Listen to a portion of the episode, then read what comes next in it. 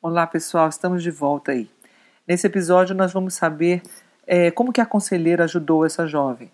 Ela apresentou duas pesquisas, uma que mostrou que 70 a 80% dos jovens perderam o interesse de mudança de sexo é, depois de um, de um certo tempo. Naturalmente isso aconteceu.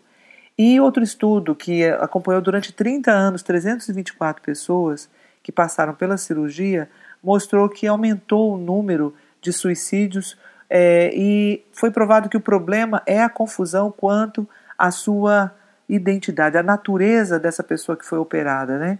A cirurgia é, fez e sugeria que mais transtornos estavam surgindo nessas pessoas.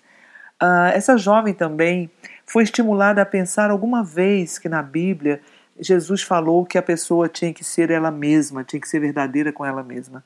Em nenhum momento Jesus disse isso. Jesus falou sim, em Lucas 9, 23, se alguém quer vir após mim, a si mesmo se negue dia após dia, tome a sua cruz e siga-me.